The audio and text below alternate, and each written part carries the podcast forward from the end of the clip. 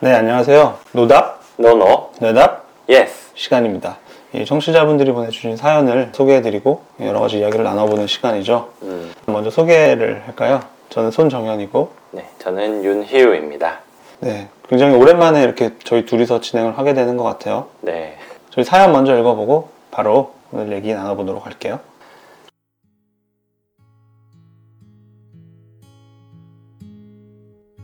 안녕하세요 이렇게 문의드려도 되나 싶지만 여쭤보고 싶은 내용이 있어서 메시지 보냅니다 저는 의대생입니다 뜬금없이 이걸 밝히는 이유는 제가 지금 현재 정신과를 갈 정도로 멘탈이 너무 약한데 의대생 그리고 그걸 넘어서 의사생활을 감당할 수 있는지 자신이 없습니다. 저는 화목하지 않은 가정 환경에서 자라서 원래부터 불안한 성격을 가지고 있었습니다. 어, 유전적 요인도 있는 듯합니다. 예를 들어서 학교에서 시험 볼 때 OMR 카드 남들은 한 번 확인할 거 저는 시험 종칠 때까지 대여섯 번이고 확인을 했습니다. 그러다 수험생활 때는 갑자기 우울증도 겪었고 수험생활이 끝나고 꿈꾸던 의대에 입학하게 되었을 땐 모든 게 괜찮아진 것만 같았습니다. 그런데 대학 입학하고 난 후에도 그전보다 쉽게 불안해지고 우울해지더라고요. 결국 요즘 코로나 때문에 집 밖으로 거의 못 나가서 그런지 강박증과 우울증이 심해져서 정신과까지 가게 되었습니다. 제가 겪고 있는 강박증 증상은 균에 대한 공포가 아닌 화학물질에 대한 공포입니다. 예전에 학교 교양 수업에서 실험을 하다가 발목에 어떤 액체가 튄 적이 있는데 요즘 따라 갑자기 그 사건에 꽂히면서 불안한 마음이 사라지질 않습니다. 내가 청소를 제대로 했나? 혹시 제대로 못해서 다른 물건들에 다 묻었으면 어떡하지? 이런 생각에 하루에 두세 시간씩 샤워도 합니다. 갑자기 왜 이렇게 됐는지 저도 모르겠어요. 멘탈이 약한 저 스스로가 너무 답답하고 앞으로 의대생 그리고 의사로서 의사로서 살아갈 수 있는지 자신이 없어요. 의사 부모님 밑에서 자라서 의사가 얼마나 스트레스가 많은 직업인지 옆에서 계속 지켜봤거든요. 사실 의사를 꿈꾸게 된 건 제 의지보다는 부모님 뜻이 훨씬 컸어요. 의대 입학 후에는 내가 이런 문제를 겪어봤으니 정신건강의학과 의사가 되고 싶다는 생각도 했는데 지금은 그냥 제 길이 아니다. 이런 생각밖에 안 드네요.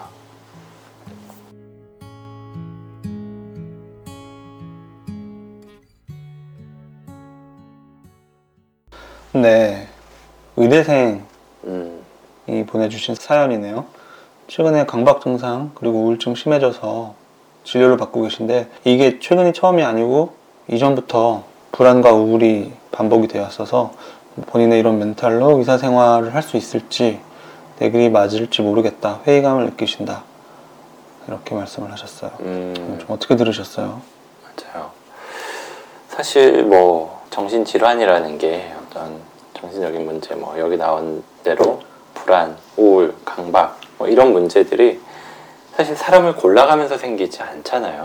그렇죠. 의사가 걸릴 수도 있는 거고, 뭐 변호사가 걸릴 수도 있는 거고, 아니면은 택시 운전사가 걸릴 수도 있는 거고, 회사원이 걸릴 수도 있는 거고, 누구나 걸릴 수가 있는 거거든요. 이게 어떤 직업은 걸린다, 어떤 직업은 걸리지 않는다, 뭐 이런 게 정해진 게 아니니까요. 음. 근데 아무튼 저 스스로가 이제 의사다 보니까 이렇게 의사 내지는 의대생 분들이 하는 이야기에는 사실 좀 더 이입을 하게 되는 것 같기도 해요. 네. 어떻게든 좀 괜찮다고 하고 싶기도 하고 괜찮아질 수 있다라고 얘기하고 싶기도 하고 뭐 이런 마음도 들고요. 네. 음. 병이 사람을 가리지 않는다 뭐 얘기했는데 실제로 음, 의대 다니는 학생 음, 아니면 의사들 음, 의사 선생님들 진료 오시잖아요. 음, 저희도 뭐 진료 경험이 길지 않음에도 불구하고 음, 꽤 많이 뵀던 것 같아요.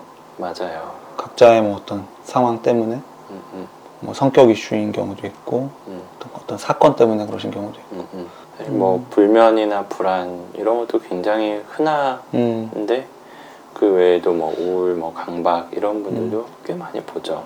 그렇죠. 생각 문득 떠오르는데 저희 뭐 레지던트 학생 레지던트 이때 교수님 중에서도 굉장히 강박이 있는 분들도 있었잖아요. 그래서 뭐 강박증이라고까지 하기는 어렵지만 음, 그 선생님 차트 어떤 선생님 같은 경우에는 그 선생님 차트를 보면은 암호처럼 숫자가 써 있었어요.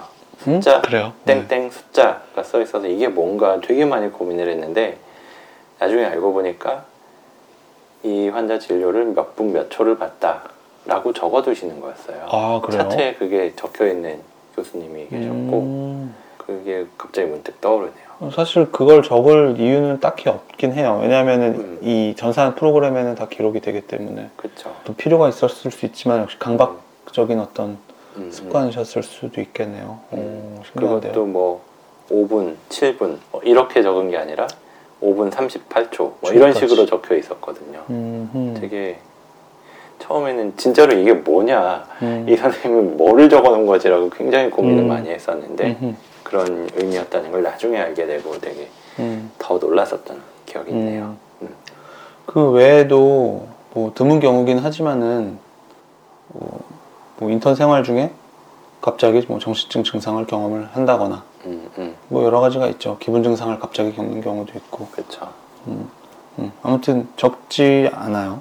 음. 맞아요. 사실 뭐 저희 교과서를 봐도 뭐 우울증이라든지 뭐 자살 위험 이런 거가 높은 직업군에 의사가 음. 들어가 있기도 하잖아요. 굉장히 어, 상위권에. 음, 자살률이 높은 직군에 정신과 의사도 포함이 되죠. 음, 맞아요. 슬픈 얘기긴 한데 음, 음. 근데 뭐 당연한 얘기긴 한데 뭐 정신과 진료 받았다고 의사 할 수 없는 건 아니죠. 음, 사, 사연자분도 사실 그런 걱정을 하시는 건 아닌 것 같아요. 어떤 뭐 음. 규정상의 문제는 아니고 본인이 힘든 상태니까 그 자체에 대해서 음. 감당할 수 있을지 걱정을 하시는 거긴 한데 간혹 이거 궁금해하시는 분들이 있더라고요. 뭐 음, 소방관, 뭐 음. 경찰 공무원 음, 음, 준비하시는 분들도 궁금해하는데 당연해요. 정신과 진료 기록 있다고 의사 못하고 뭐 무슨 직업 못 갖고 이런 거 없고요. 음. 그 의료인 결격 사유에 해당이 되려면 그 의료인이 될 그분을 진료했던 의사가 주치의가 음. 아 이분은 이 일을 할 수가 없는 상태다라고 판단을 하고 진단을 내리는 경우에 그런 거죠. 그렇죠. 그 가령 뭐 저희가 당뇨 예시를 많이 드는데 음. 당뇨 있다고 다 일상생활 못하고 운동 못하시고 뭐 그런 거 아니잖아요. 그렇죠. 당뇨가 심해서 뭐 발을 절단하셔야 되는 분들도 있는 반면에 음, 그냥 약 하나 좀 드시면서 식사 관리하시면 잘 지내시는 분들도 있는 거니까 음, 음, 음. 정신과도 뭐 그런 개념으로 생각을 하시면 될 것 같아요. 네. 그리고 오히려 이 사연자분은 스스로 이렇게 문제가 있다는 걸 알고 병원을 다니면서 치료를 받고 있다 이렇게 이야기를 하셨으니까 네. 스스로 어떤 문제가 있는지 모르는 상태에서 뭐 관리가 안 되고 음. 증상이 심하게 나오고 그런 분에 비해서 훨씬 낫다고 생각을 해요. 네. 정말 동의하고 동감하는 얘기인 게 음. 저도 돌이켜 보면은 학생 때 진료를 받았었으면 좋겠다 음, 이런 생각 계속 했거든요. 하고 있거든요. 뭐 음. 약도 좀 먹었었으면 더 의과대학 생활이 나았을 거라는 생각을 하고요. 음, 나았다는 걸 넘어서 필요했던 것 같아요. 지금 돌이켜 보면은 음, 저는 맞아요. 제 경우에는. 저도 뭐 얼마 전에 뭐 유튜브에서 인데노를 소개를 하기도 했었는데 저희가 네. 뭐 그건 진짜 좀 더 일찍 알았으면은 좋았겠다 싶은 순간들이 있어요. 정말 막 긴장이 되는 뭐 네. 큰 자리에서 발표를 하는 거라든지 뭐 면접이라든지 뭐 시험 이런 거 할때 음, 음. 되게 떨어서 막 기억을 못해서 실수를 하고 잘못 말하고 이런 경우들이 꽤 있거든요. 음, 근데 그때 만약에 이런 걸 먹었었다면 음. 아 그때 내가 기억하는 그런 창피한 음. 말실수를 하지 않았을 텐데라든지 음. 이런 생각을 하곤 해요. 음. 음. 그 실전에 유독 약하다, 실력이 없는 게 아닌데 이런 분들은 사실 이 인데놀이라는 약이 정말 크게 도움이 될 수가 있죠. 이건 정말 좀 더 홍보가 돼야 된다고 생각을 하고 실제로 요즘엔 많이 아시는 것 같기는 해요. 음, 음, 일반인 분들 많이 아시는 것 같아요. 인데놀 들어보신 적 많더라고요. 음. 뭐난 살면서 인데놀 효과 필요한 적 없는데 이런 사람은 뭐 거의 없을 것 같은데 진짜. 근데 윤희우 선생님은 별로 필요한 적 없었을 것 같은데 있어요? 딱 생각나는 경우가 있어요 지금 살면서. 사실 진짜로 솔직히 말씀드리면은 먹어본 적이 있는데 저는 오히려 그러니까 저희 뭐 네. 내부자들끼리 어디 강의를 하러 가거나 뭐 talk 이런 거 하러 갈때 네. 저는 잘 안 먹거든요 음. 인데놀을 음. 왜냐면은 어 너무 편해지나 봐요. 그쵸 제가 기억에 딱 남는 게 네. 레지던트 때 케이스 발표를 할 때 복용을 음. 해봤는데 음. 사실 그걸 먹었었던 이유는 이 케이스 자체가 좀 난해한 환자기도 하지만 이 주치의 선생님이 굉장히 좀 약간 까다롭고 그런 분이었었어요. 네. 그랬는데 이거를 먹으니까 뭔가 되게 마음이 정말로 너무 편해져서인지 케이스를 음. 발표하면서 그 주치의 선생님이 저한테 막 공격을 하셨는데 네. 그거를 맞받아치면서 주치의 선생님과 약간 말다툼을 했거든요. 그때 케이스 발표를 하면은 이제 레지던트 한 열 몇 명이 앉아 있고 교수님도 한 대여섯 분이 앉아 계시고 뭐 학생들도 앉아 있고 간호사 뭐뭐 다른 임상 심리사 뭐 다 앉아 있는 자리에서 네. 주치의 선생님이랑 레지던트가 싸운 거예요. 그래가지고 에이, 뭐 싸우진 이거- 않았겠죠. 약간의 음. 뭐 debate, 토론을 하신 거 아닐까요? 근데 제가 기억이 나요. 그때 그래서 fellow 선생님이 딱 얘기를 하셨어요. 아 지금 레지던트랑 주치의랑 싸우고 있는 것 같다. 라고 딱 언급을 하셨거든요. 아, 컨퍼런스 중간에 그런, 그런 어. 코멘트를 하셨어요. 네. 아, 진짜 볼만했겠네요. 그래가지고 아 나 이거 먹으면은 몰랐네. 처음 들었네, 얘기는. 네. 먹으면 오히려 내가 말실수를 할 수가 있겠다. 어, 어. 그런 생각을 해가지고 좀 약간 너무 음. 많은 사람들 앞에서 얘기를 해야 될 때좀 음, 약간 중요한 얘기를 해야 될 때는 음. 오히려 먹지를 않을 텐데 음. 그보다는 좀 뭐랄까 약간의 긴장? 어 약간의 긴장이 되면서도 그래도 긴장을 좀 낮추면은 내가 뭔가 좀 더 퍼포먼스를 잘할 것 같은 그런 상황에서는 한번 음. 먹어보고 싶은 생각은 음. 있어요. 음. 근데 인데놀은 뭐 정말 비교적 안전한 약이죠. 음, 심혈관 계통, 뭐 특수한 질환, 뭐 부정맥 쪽 문제 있거나, 어, 뭐, 뭐 심한 천식 음, 쪽 증상이 있으면 만에 하나가 있다, 뭐 이 정도고, 음, 음. 기본적으로 그런 경우에도 안전한 약이니까 뭐 당연히 먹었으면 좋았을 것 같고 저는 이거 말고도 가능하면 만약에 가능하면 그 학생 때 저한테 제대로 좀 먹여보고 싶은 약들이 있거든요. 음. 뭐 SSRI를 포함해서 뭐 여러 가지. 음, 네. 그때 제가 스스로도 알코올 중독이라고 뭐 자조적으로 얘기를 했었는데 지금 보면 정말 술 문제가 있었죠. 술을 너무 좋아했고 음. 그렇게 됐던 뭐 기저의 정서적인 상태가 있었던 것 같고 뭐 거의 모든 술 문제 있는 분들이 그렇듯이 근데 저는 뭐 젊은이를 보다 보면은 사실 술 문제가 그렇게까지 심했나? 그건 아니었었던 건 아니. 워낙 주변에 더 심한 친구들이 있다 보니까 그렇죠. 뭐 굳이 순위를 매기자면 저는 뭐, 뭐 아주 순위권은 아닐 수 있는데, 일단 다섯 손가락엔 절대 안 될 것 같고. 음. 근데 그 술 문제라는 게 뭐 사실 여러 측면이 있는데, 전 술 먹고 뭐 사고를 많이 쳤다기보다는 음. 정말 술을 너무 많이 먹었어요. 자주 먹고 많이 먹어서 음, 많이 먹는 자체가 문제였던 것 같고, 그걸 일종의 self medication으로, 음, 약으로 먹으면 약간 들뜨고 또 음. 편안해지고 하는 게 있어서 또 힘든 현실을 잊을 수 있고, 음, 그런 식으로 좀 도피 수단 내지는 뭐 자가 투약으로 썼던 것 같은데 음. 사실 저는 지금도 뭐 먹는 약이 있기도 하고요 정신과 약이요 진료실에서도 가끔씩 해당 약에 대해서 제가 뭐 설명하고 권유드릴 땐 제가 먹어봤고 먹고 있기 때문에 좀 이렇게 오픈을 하면서 설명을 드리기도 하는데 뭐약 얘기를 좀 길게 하게 됐는데 더 넓은 관점에서 중요한 건 이분이 이 사연자분께서 희유 말대로 내 성향에 아니면 지금 내 상태에 뭔가 문제가 있다는 인식이 있고 음.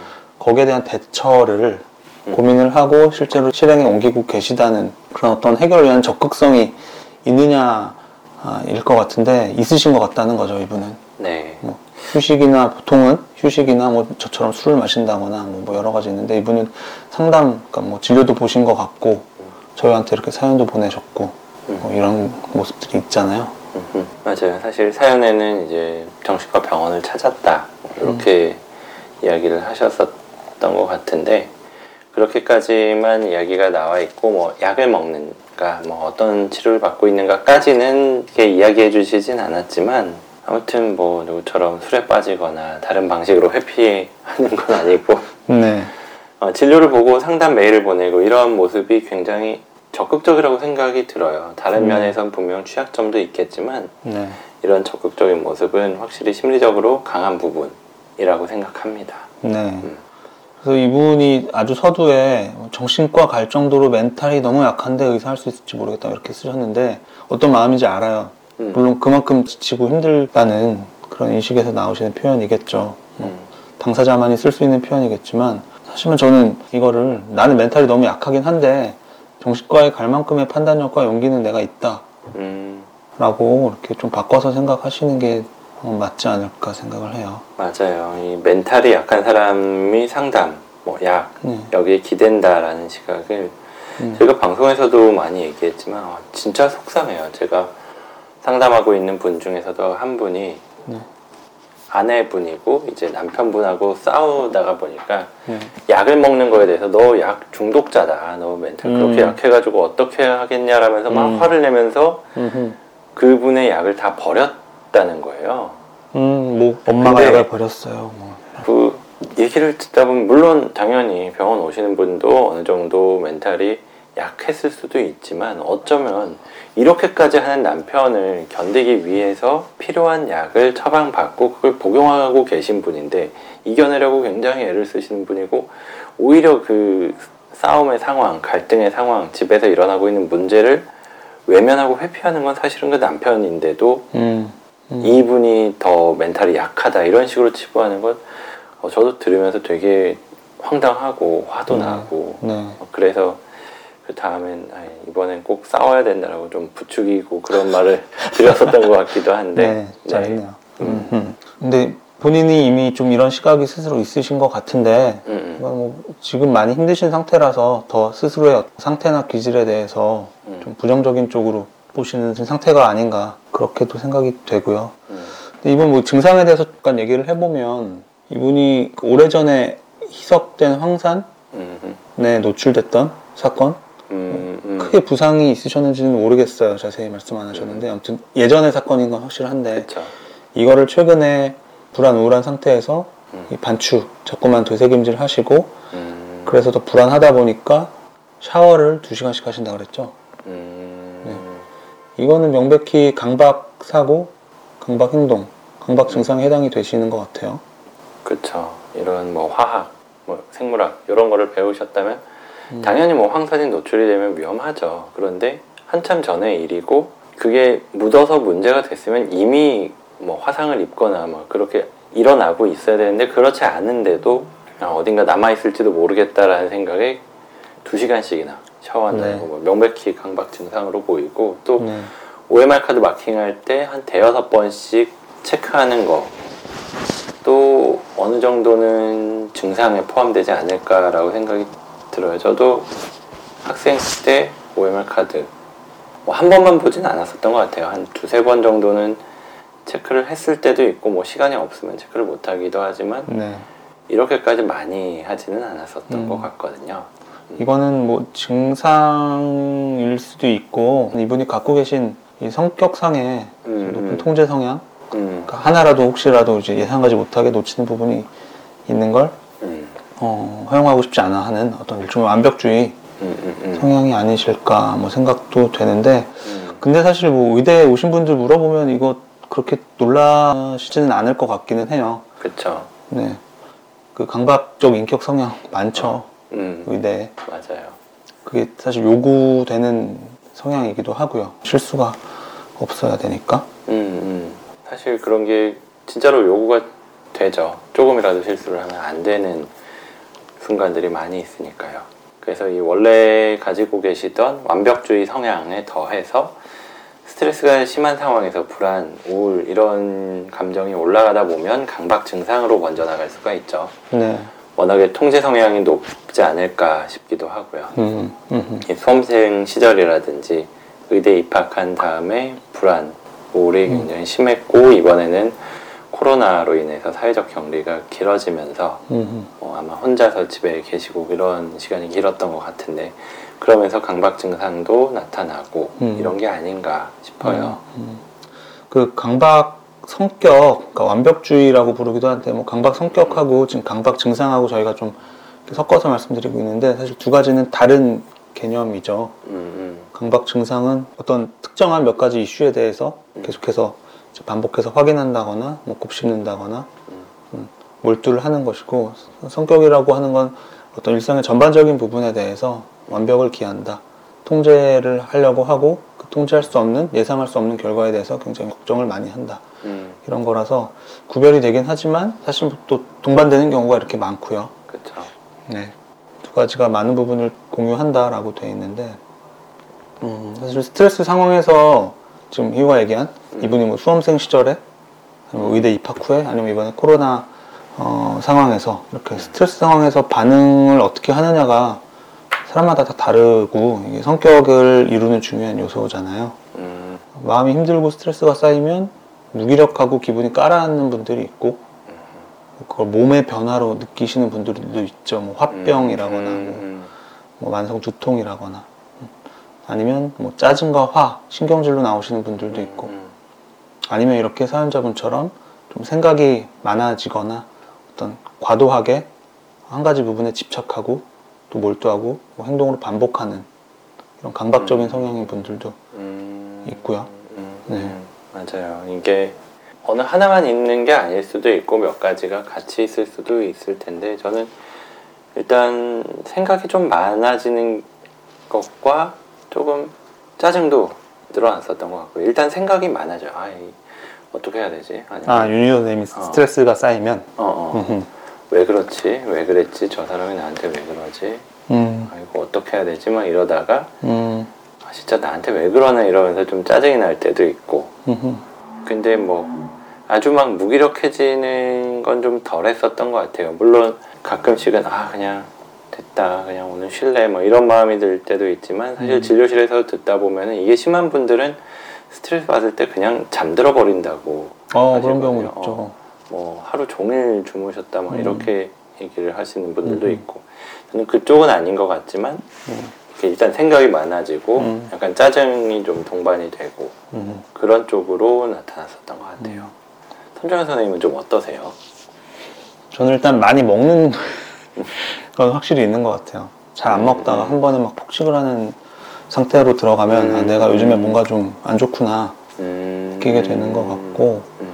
그리고 기본적으로 에너지 뭐 원래도 없지만 더 없어지면서 좀 생각이 많아지는데 그게 어떤 막 의심하고 음. 주위 사람들의 어떤 행동 여러 상황에 경계심을 느끼는 것 같아요. 음. 음. 이런 상태일 때 뭐 주위에 내가 찾던 물건이 안 보이면 순간적으로 뭐 가족이 가져갔나? 음. 뭐, 뭐 친구가 쓰다가 뭐 잃어버렸나? 뭐 이런 식으로 주위를 본능적으로 의심을 하게 된다거나 음. 좀 의심병이 생기는 쪽인 것 같아요. 음. 심지어 어땠냐면 이번에 희우가 저한테 녹음을 같이 하자고 했잖아요. 음. 그리고 이 사연도 정해줬잖아요. 이걸로 음. 하자고. 음. 이걸 읽으면서 너무 제 얘기 같은 거죠. 힘들어하시는 의대생 사연이. 음. 그래서 아, 이, 이 사연을 고르는 거에 어떤 나를 향한 의도가 있는 건 아닐까. 순간적인 의심을 어, 느끼고 제정신 차리자. 하고 해서 뭐 객관성을 찾으려고 했는데 음. 솔직히 뭐 없던 게 생긴다기보다는 저도 평소에도 있던 약간은 편집적인 좀 주의를 경계하는 뭐 이런 성향이 음. 스트레스 받으면 더 강해지는 것 같다라고 느끼고 있고요. 음, 음. 그래요. 그래서 지금 이 사연자분 같은 경우에는 정보가 충분하지는 않지만 확실히 평소랑은 다른 상태예요. 그러니까 증상이 아니었었던 것들이 일어난 거는 맞아요. 물론 완벽주의적인 성향 이런 것들이 좀 더 심하게 드러난다 이런 것도 있지만 네. 아무튼 아까 말씀드린 그 샤워를 두 시간씩 한다든지 뭐 음. 이런 것들은 없었던 증상이잖아요. 예전에는 예전에 있었던 사건을 가지고 지금 네. 하고 있는 행- 강박 행동이니까. 음, 음, 음. 음. 아마 뭐 이거는 추측의 영역이긴 한데 이 코로나 상황에서 음. 이 감염, 음. 음, 뭐 본인은 균에 대한 공포가 아니라고 하셨지만 어쨌거나 어떤 신체적인 건강과 안전에 대한 음. 이슈라고 이제 음. 전반적으로 본다면은 집에서 외출을 못하고 이제 감염을 걱정해야 하는 상황에서 음. 과거에 내가 이제 황산에 의해서 부상을 입을 뻔했던 음.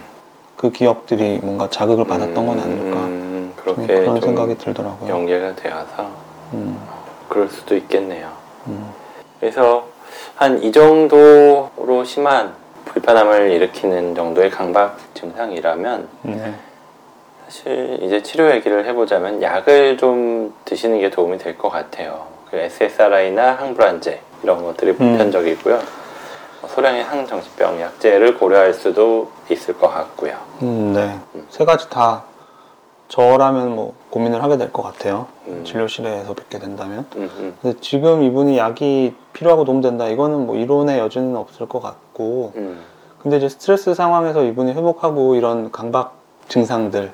성격적인 거 말고 이 증상적인 부분 회복하게 되면 그때부터 이제 약을 앞으로 어떻게 할지 고민을 하게 될 텐데 음, 뭐 개인마다 약에 대한 어떤 선호도 음, 이 약을 먹고 지낸다는 것에 대한 어떤 음, 관점이 다 다르긴 하겠지만 본인이 돌이켜 봤을 때 저희가 이제 두 가지 구분해서 말씀드렸던 것 중에 성격적인 부분, 뭐 완벽주의나 높은 통제 성향 아니면 뭐 불안 성향 뭐 이런 것들이 계속 힘들었다. 음, 내가 살면서 여러 가지 문제들을 좀 더 악화시키는 쪽으로 작용했다라고 느끼신다면 음, 이 세로토닌 계열 약제는 계속 먹는 걸 저는 고려를 할 것 같아요. 장기적으로. 저도 그걸 권유드릴 수 있을 것 같고 그리고 대부분 증상이 그렇듯이 일단 처음에 빨리 좋아지는 데는 뭐 약물 치료나 이런 게 훨씬 더 도움이 되겠지만 회복을 하고 관리를 하는 데서는 명상도 도움이 됩니다. 사실 이분 네. 이분은 뭐 명상을 하신 건 아니지만 스스로 어떤 상태인지를 깨달으셨다는 게 어떻게 보면 명상의 기본적인 게 될 수도 있고 이 마음이 과거나 미래로 자꾸만 빠져들어갈 때 의도적으로 현재 지금 내가 뭘 하고 있느냐 내가 어떤 상황에 있냐 여기에 돌아오려고 하고 거기에 머무르는 요령이 생기면 후회, 뭐 걱정 이런 강박적으로 하는 반추에서 좀 벗어나는 데 도움이 될 것 같아요. 뭐 증상이 심할 땐 사실 이거 잘 안 돼요. 그쵸. 잘안 되는데 네. 증상이 좀 좋아지고 나서 회복이 되는 과정 그리고 거기서 관리를 하는 상황에서는 이게 꽤 도움이 될 거라고 생각이 듭니다. 네. 음. 어플 권유해서 써보신 분들이 도움돼서 계속 쓰시는 경우가 꽤 있더라고요. 음, 뭐 캄이나 음, 음. 그게 명상 같은데. 마음보 땡 같은 뭐 국내 어플 음, 음, 음, 이걸 하면 이런 어떤 불안 상태에 접어들었을 때 그걸 이렇게 음. 지금 현재로 되돌리는데 도움이 된다라고들 하시더라고요. 이분이 사연에서 이제 부모님 이슈를 계속해서 얘기를 하고 계셔요. 중요한 음, 것 같아요. 음, 음, 부모님이 의사이시고 음. 가정 불화가 있었고 음. 본인의 진로 결정에는 본인 의사보다 부모님의 의사가 더 중요했다. 부모님의 음, 뜻이 음, 이런 어떤 과거나 지금의 어떤 환경, 뭐 가족 이슈 포함해서 그리고 여러 가지 경험들 이게 지금 증상이나 뭐 본인 성격 성향에 영향을 많이 줬겠죠 아마 음, 본인도 그렇게 생각이 든다고 하면 음, 좀 들여다보시는 게 필요할 것 같아요. 음, 음. 그래서 주위에 뭐 믿을 만한 사람이 있다면 좀 얘기를 안 해보신 편이라면 조금 용기 내서 더 얘기해 보시는 게 좋겠고 마땅치 않으면 면담을 고려하시면 좋겠어요. 네, 맞아요. 부모님 이슈 진짜 중요할 것 같고요. 의사이신 부모님 뜻대로 의대에 온 것도 있다고 하셨고, 그래서 앞으로 의사로서 너무 힘들어 보이고 스트레스가 커 보이니까 살기가 어려울 것 같다, 자신이 없다, 이렇게 이야기를 하신 만큼 역시 부모님이 중요한 게 아닐까, 이분의 마음속에는. 음. 그래서 그 영향을 포함해서 내 삶을 전반적으로 들여다보는 과정, 면담을 음. 통해서 할 수 있으면 좋겠다, 이런 음. 생각도 듭니다. 네. 명상이랑 비슷하게 이거 당장 하실 만한 어떤 여유가 마음에 없을 것 같아요, 지금은. 근데 음, 어느 정도 좀 내가 추스렸다 싶으면 그 부모님이 바쁘게 의사로서 사시는 모습을 보면서 음. 이분이 조금 더 압도돼 있지 않나 싶어서 음, 제 생각하기엔 조금 여유 찾으시면 다른 의사들 음, 그리고 주위 의대생들이 좀 어떤 성향의 사람들이고 어떤 뭐 인간적인 뭐 장점과 단점이 있고 어떤 관심사, 뭐 고민 갖고 어떤 모습들로 사는지 음, 좀 많이 당사자들한테 들어보고 음, 또 알아볼 기회를 가지셨으면 좋겠어요. 내가 앞으로 살아갈 이 의료계 음. 의사로서의 삶이 음. 음, 나라는 사람과는 여러모로 맞지가 않을 수 있겠구나. 음, 나한테 더 잘 맞고 내가 원하는 길이 따로 있는 것 같다. 음, 여기서 버티는 건 최선이 아니겠다. 이런 확신이 드실 수도 있고 이런 음. 작업을 하다 보면 음. 아니면 그 반대로 뭐 생각보다 해볼만 하겠는데 음, 음, 내가 봤던 부모님의 그 바쁘고 힘든 삶만이 전부는 아닐 수도 있겠는데 음. 뭐 이런 생각이 들어서 좀 안정감을 찾는 데 도움이 되실 수도 있을 것 같고요. 음, 면허는 따시는 게 좋겠어요. 저는 개인적으로 이분도 음. 그렇고 제 후배 중에 뭐 많지는 않은데 몇 명이 조금 상황은 다르지만 의대를 나갈지 말지 자퇴를 할지 말지 음, 고민을 했던 경우가 있는데 그 후배들도 결국엔 면허를 딴 친구들이 대부분이었고 음. 거기에 대해서는 참 후회를 하진 않더라고요. 음. 나중에 뭐 마음이 바뀔 수도 있고 의사 면허가 있으면 그걸로 내가 아예 다른 길을 갈 때에도 분명히 유리하고 도움이 되니까 음. 개인적으로는 그런 생각이 드네요. 맞아요. 진짜로 사실 저희가 좀 나이가 들고 어쩌면 약간의 꼰대 같은 이야기가 될 수도 있겠지만 네. 그 젊은 시절에 이 괴로움 이거를 난 못 견디겠다 그런 마음으로 저희 얘기를 들으면은 어, 이해를 못 하시는구나 뭐 이럴 수도 음. 있을 것 같다는 생각이 들어요. 하지만 음. 의사들이 모두가 다 그렇게 막 업무에 치이고 막 정서적으로 스트레스가 심하게 받고 그런 건 아니거든요. 뭐 회사원도 마찬가지잖아요. 뭐 어. 완전히 뭐 프리랜서로 뭐 일주일에 한 이틀 출근하시는 그런 계약직인 분들도 있을 테고 뭐 일주일에 5일 매일 같이 뭐 야근하고 뭐 이렇게 뭐 주말까지 출근하시고 이런 회사원 분들도 있는 것처럼 의사도 마찬가지죠. 뭐 365일을 뭐 그만큼까지는 아니겠지만 거의 한 음.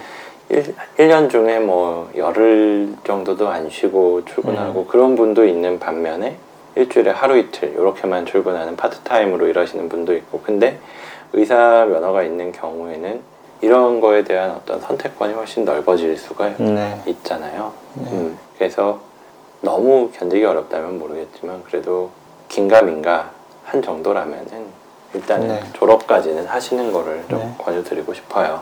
음, 물론 뭐 부모님의 어떤 의향 때문에 본인이 역시 부담을 가지게 될 거다. 음, 이런 어떤 어떤 복잡한 심리적인 요소가 있을 것 같기는 한데 저희가 뭐 아주 자세히 모르지만 지금 의사가 된 후의 삶에 대한 어떤 공포감이 많으신 것 같은데 음, 음, 그런 거라고 하면 어떤 선택의 폭은 생각보다 넓을 수도 있다. 내가 의사로서 어떤 라이프 스타일을 택할 건지 음, 음, 그 생각을 하시면 좋겠네요. 음, 음. 아무튼 이렇게 의대생분이 가지고 있는 고민이다 보니까 좀 더 이입을 해서 뭐 이야기를 나눠봤었던 것 같은데요. 아무튼 마지막에 말씀드렸었던 것처럼 그리고 처음에도 또 말씀드렸었던 것처럼 지금 당장은 증상이 좀 심해서 뭐 일상생활하는데 좀 어려움도 겪고 그러고 계시지만 아마 뭐 이 코로나 이게 끝나고 나면 일단 일상의 루틴으로 좀 돌아가고 음. 약간 바빠질 수 있을 거예요. 그러면은 확실히 나아지지 않을까 이런 네. 증상들이 거기다가 치료까지 받고 계시다고 했으니까 음흠. 일단 그 증상만이라도 낮아지면은 아까 중간에 잠깐 얘기했었던 것처럼 이런 완벽주의적인 성향, 뭐 강박적인 성격, 요게 일하는데 의사로서 일하는데 오히려 좀 도움이 될 수도 있거든요. 그쵸. 음, 그렇습니다. 그래서 지금의 어떤 이 위기를 이 시기만 넘어가면은 분명히 어쩌면 더 다른 사람들을 공감할 수 있는 뭐 정신과 의사가 되신다면은 그렇게 될 수 있을 것 같고요. 음, 아. 원래 그 생각이 있다고 하셨죠. 참. 네네. 음. 어느 정도 회복한 후에 이 고민을 더 이어나가셨으면 좋겠어요.